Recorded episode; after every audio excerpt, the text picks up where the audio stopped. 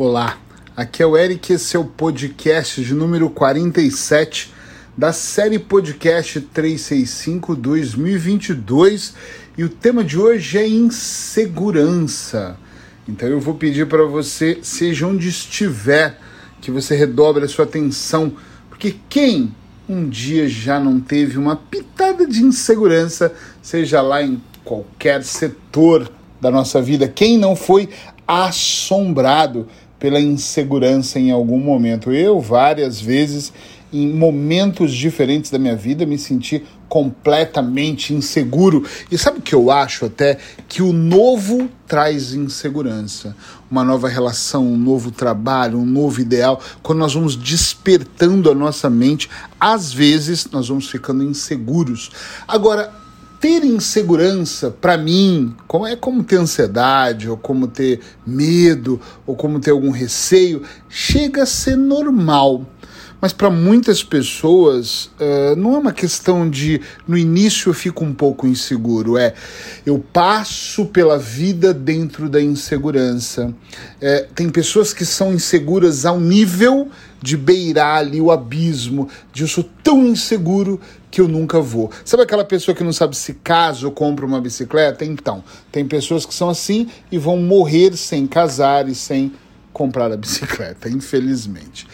Eu resolvi trazer esse tema porque muitas pessoas me falam que, independente da queixa que ela está ali vivendo, me contando, ela diz: Eu tenho medo, eu sou insegura, eu não consigo dar o próximo passo.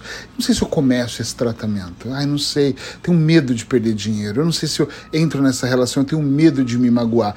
E as pessoas com medo do inesperado, do novo, do que vai acontecer, óbvio que a insegurança se torna uma aliada ali da ansiedade, né? Porque, ai, eu quero muito essa relação, mas eu tô com medo de me entregar.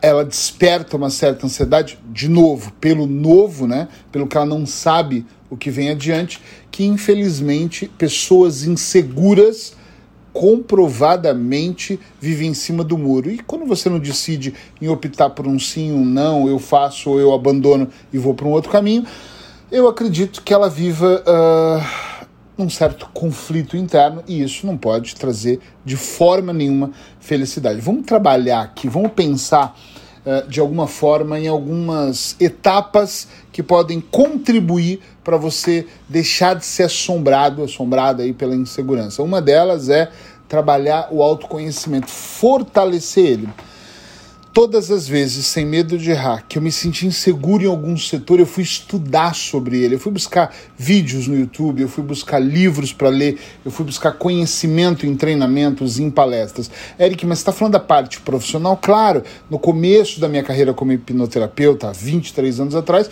eu tinha medo de alguns procedimentos, eu tinha medo de me entregar, eu era inseguro, será que eu devo agir dessa forma agressiva que eu ajo hoje, né? Será que eu devo mesmo fazer uma intervenção desse nível? De eu ficar ali no morno, como eu aprendi no primeiro curso?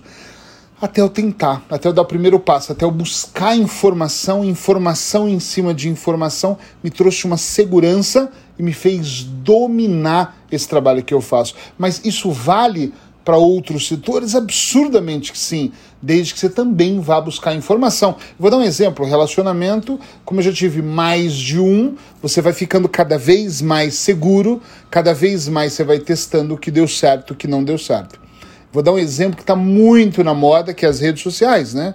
Muita gente, eu uso mais as minhas redes sociais para trabalho e eu nunca sei aquilo que vai dar certo. Agora, por exemplo, eu estou criando, se você estiver ouvindo esse podcast agora no início de abril, um desafio de ansiedade, menos ansiedade, que vai do dia 11 a 17 de abril. Se vai estar tá cheio, se vai ter duas pessoas, se vai ter 100, eu não faço a menor ideia.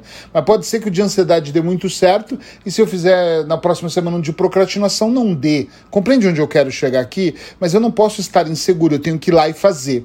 E cada vez que eu me exponho e faço, a insegurança vai diminuindo porque eu vou testando o que funciona ou não, a maneira como eu faço. Então você pode a todo momento ir testando. Não precisa de você subir na montanha, pular de costas e mergulhar gritando. Você pode ir devagar e mergulhando por níveis. Então toda vez, na minha opinião, que você aumenta o seu conhecimento de alguma forma, você diminui essa ansiedade.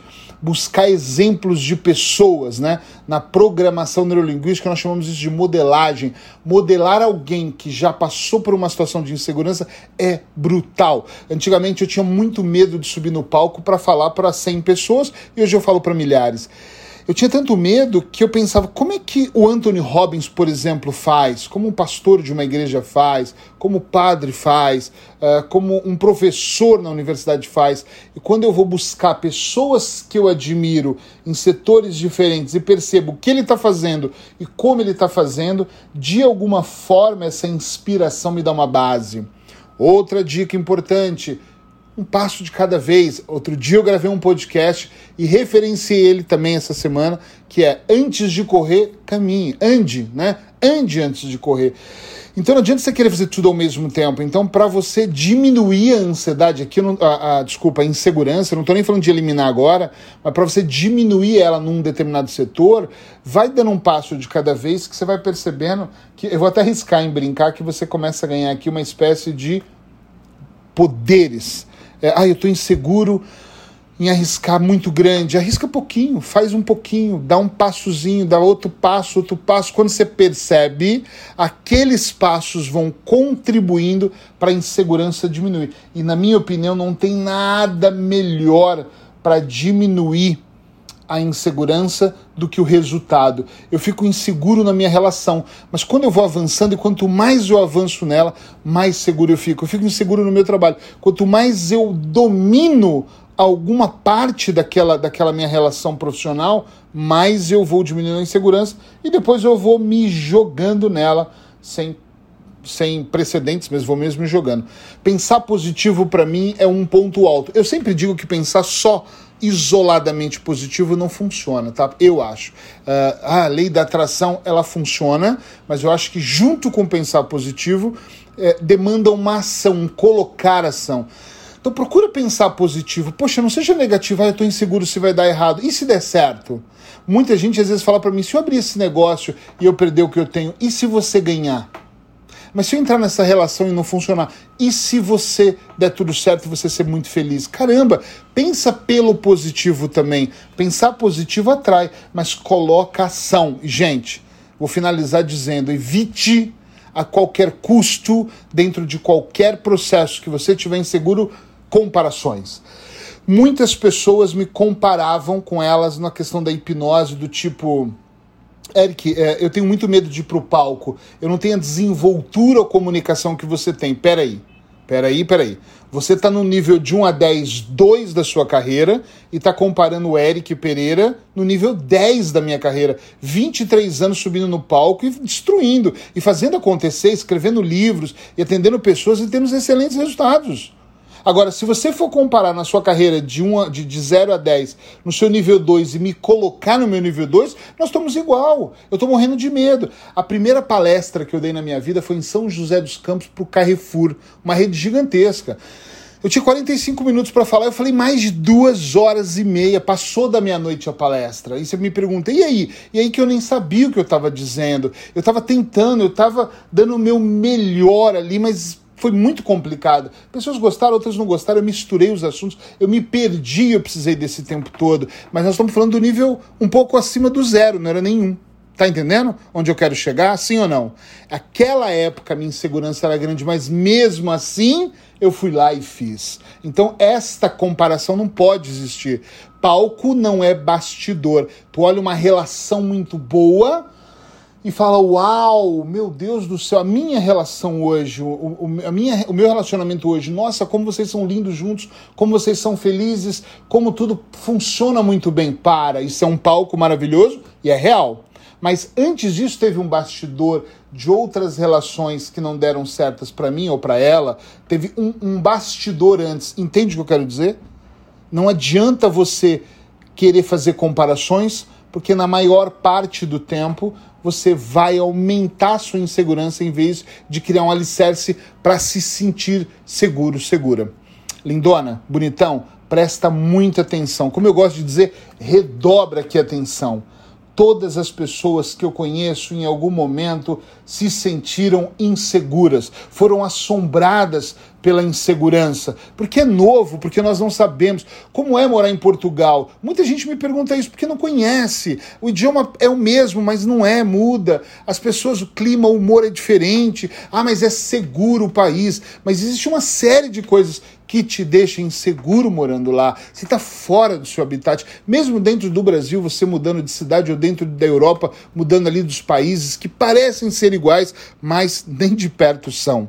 Qualquer coisa que você queira fazer para sair da sua zona de conforto vai gerar uma certa insegurança, mas esquece a insegurança. O foco não deve estar no momento que eu estou desconfortável com a minha insegurança. O foco completo deve estar, na minha opinião, em qual é o caminho entre o estado atual, ponto A, aqui eu não estou bem, para o ponto B. Putz, lá a coisa acontece, lá eu detono. A vida é realmente do caralho do outro lado. A maior parte das pessoas que eu conheço que possuem resultados acima da média, ou como eu gosto de dizer, extraordinários, são aquelas pessoas que tomaram uma respiração.